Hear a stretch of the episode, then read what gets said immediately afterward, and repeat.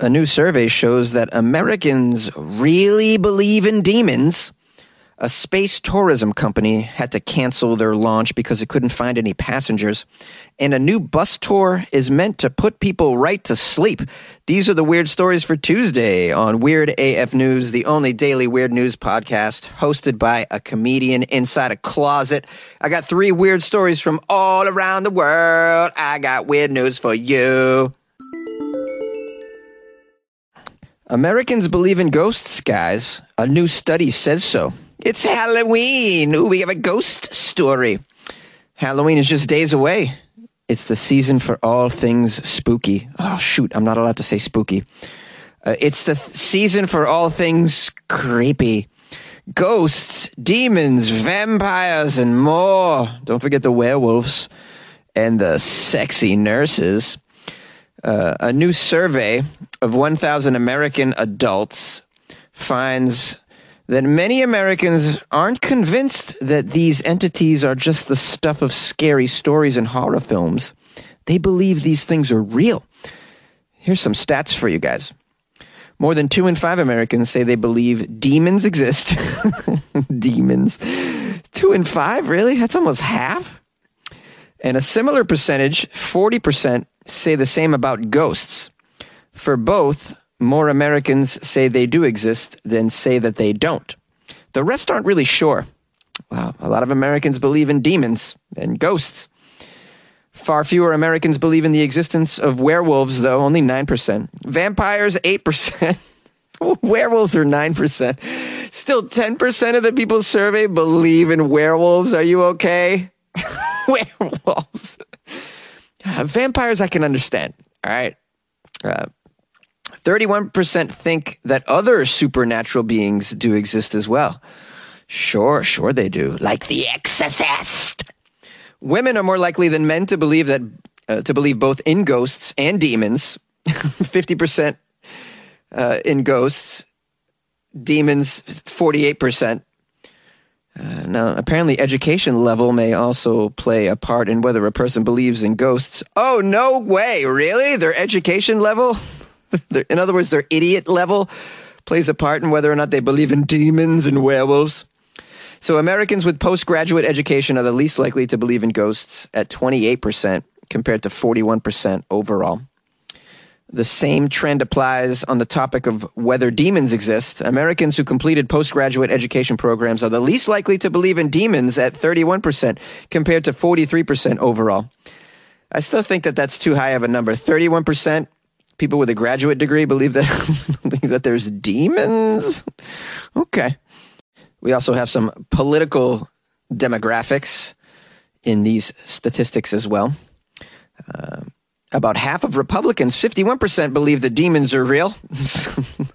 Slightly more than the percentage of independents, 46%, who think this. Only about a third, 34% of Democrats believe in demons. uh, so both parties are stupid, basically. Uh, okay, these are. sorry. Come on, demons. I can see ghosts, demons, and werewolves. Come on, guys. Come on. Uh, all right. Now, here's something that's uh, pretty shocking here. One in five Americans say they have encountered a ghost. One in five? That's a little high, no? One in five?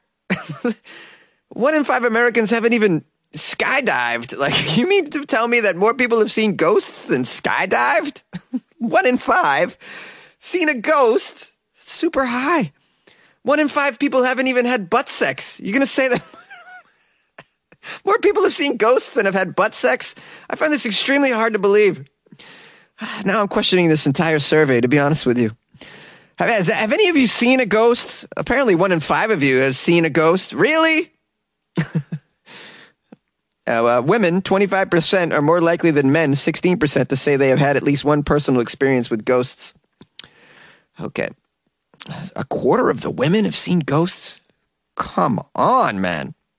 This is like way too much ghost interaction, I feel like. 25% of women have personal experience with a ghost? That's more of a percentage than the women who have been sexually pleased by men. I've heard the stats, guys. Okay, we got some more ridiculous stats. Uh, 11% of Americans say that they've personally encountered a demon. Come on. 4% have crossed paths with a werewolf. You're out of your mind. Where are you seeing these werewolves, man? I want to see some werewolves. I, uh, I would assume that werewolves are like way down on the list. It's only 3% for, uh, have encountered a vampire. More have encountered werewolves than vampires? This is out of control. Where are these werewolves? Oh man, when's the next full moon? I'm out there, baby. Let me get my. I don't know what do werewolves like to eat. I'll bring some turkey jerky. A space tourism company cancels their first launch because it couldn't find any passengers. Nobody wanted to go to space. I'm extremely surprised. In what could be a serious reality check for the space tourism industry, its most established player says it had to cancel its upcoming launch with SpaceX because it couldn't find any viable and sufficiently wealthy passengers for the journey. Here's a quote from the company spokesperson, Stacy. The mission was marketed to a large number of our prospective customers, but ultimately the mix of price, timing, and experience wasn't quite right at that particular time, and our contract with SpaceX actually expired. We hope to revisit this offering to go into space in the future. Well, what does it cost to go into space? I'd like to know. I mean, there's no chance in hell I can afford it, but I'm just curious. Okay, this comes as a major narrative shift after the Inspiration 4 mission, which launched four amateur astronauts aboard a SpaceX Crew Dragon capsule for a three day joyride in Earth's orbit last month. Yeah, didn't William Shatner go up in a rocket as well? I think he did. Um, now, the event seized global attention as a proof of concept for future space tourism endeavors. Um, however, there were some rough edges of this space journey. Oh, let's hear about the rough edges. Uh, there were toilet troubles. yeah, no shit, there were toilet troubles. There was a lot of sickness on board. These uh, astronaut tourists were three days up there. Of course, they're going to get sick and have toilet troubles. Never mind the journey's enormous price tag, estimated to be around, get this, 200 million.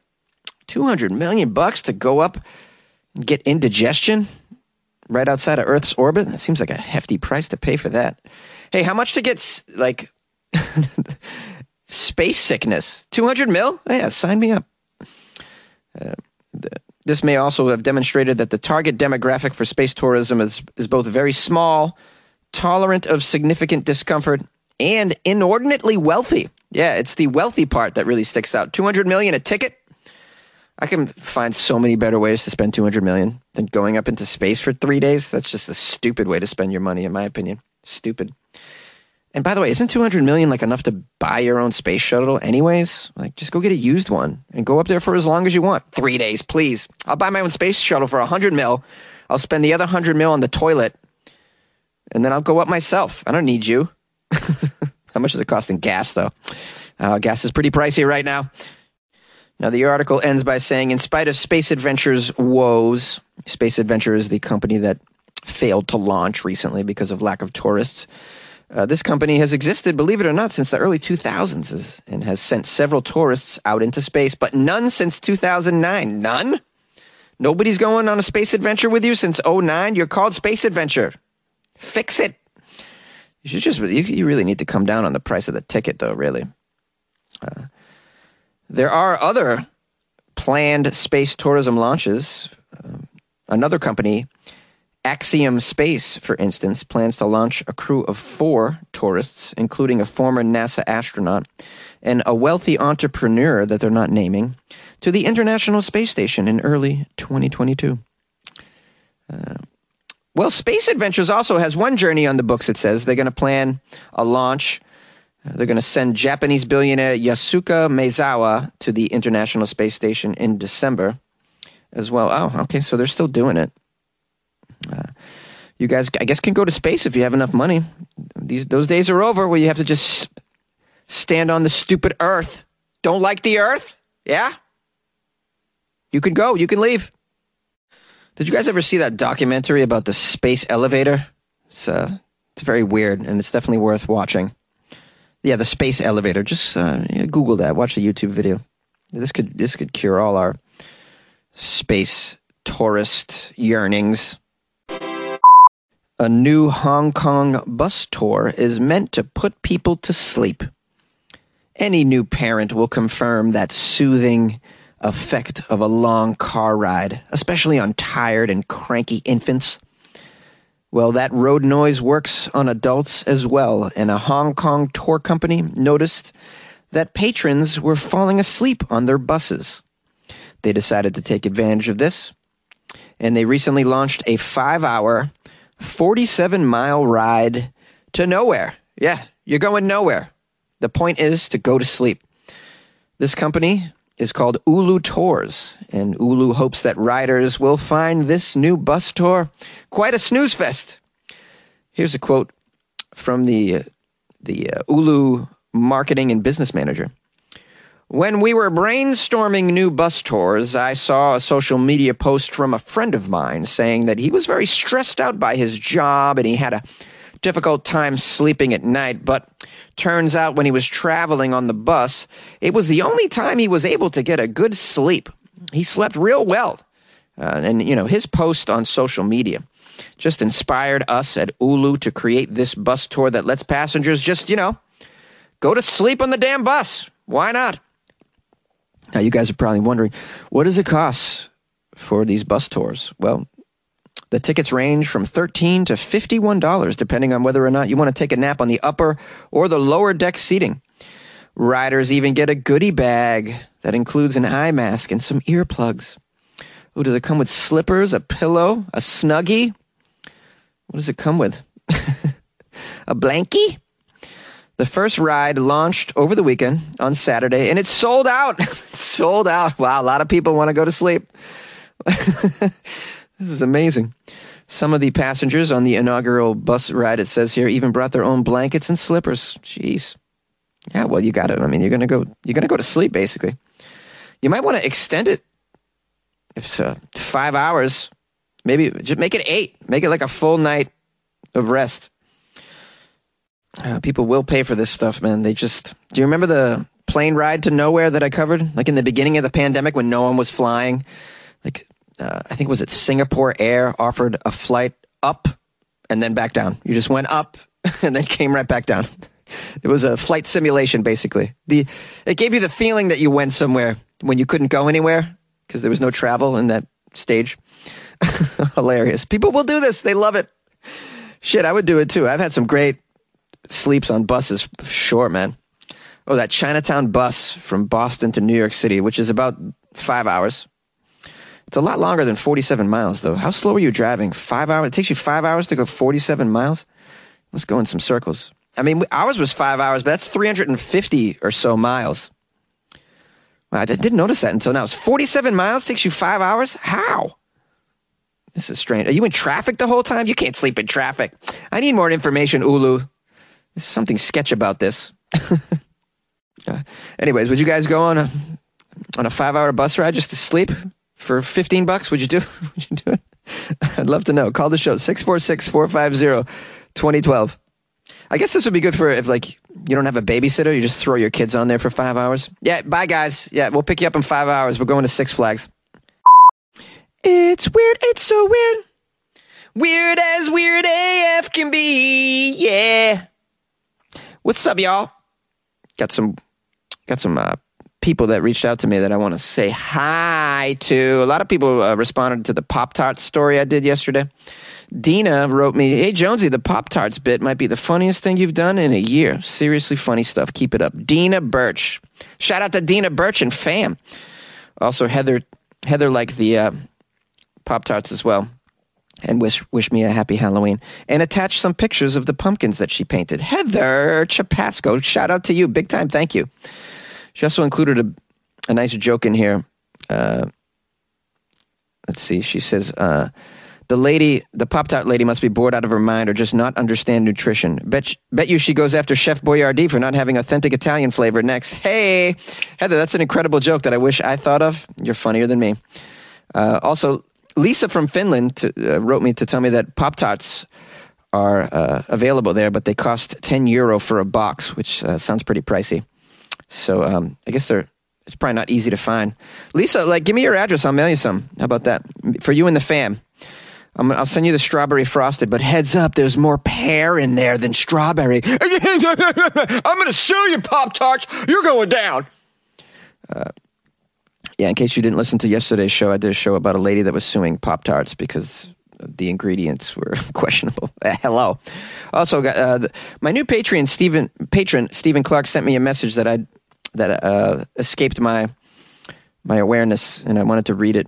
Uh, hey Jonesy, greetings from Coventry, England. If you're familiar with Queen, the Queen song "Don't Stop Me Now," stop me now. That mentions Lady Godiva, an 11th century noble woman who rode naked through the streets to make her husband reduce taxes on the people. We're the city that made her famous. Finally got around to joining your Patreon after listening to you for the past few months and berating you about your terrible British accent, British accent, and the British puddings Keep up the great work, dude. Thank you, Stephen Clark. A big shout out to you again. So, uh, and, and thank you for sending me some information about your town. I like to learn, like, what is what is weird and notable about about where like where you're from. This whole Lady Godiva story. She sounds like a badass. I like that. I didn't know that Queen song was like about her. Don't stop me now. That's really cool. Thank you for uh, educating me, Stephen, and for supporting the show. If you guys would like to join the Patreon like Stephen Clark and write me a note telling me about your town or just educating me. And then you get your you get your name up on the wall, by the way, in case you didn't know. I write your name. Patron new patrons go up on the wall. Old patrons can go up on the wall too. Just write me a note. Tell me you want to be up on the wall and tell me how you want your name to be and tell me where you're from so I can put the city up there too and country. Patreon.com slash weird AF news. That's where you go. Or uh, hit the Patreon banner on my website, weirdafnews.com, or download Patreon to your phone and look up Weird AF News. It's right in there. Uh, if you want to call me, I left the number. Email all links to shows, I mean, shows, all links to articles that you come across that are weird. Uh, funnyjones at gmail.com. I'd love to hear from y'all.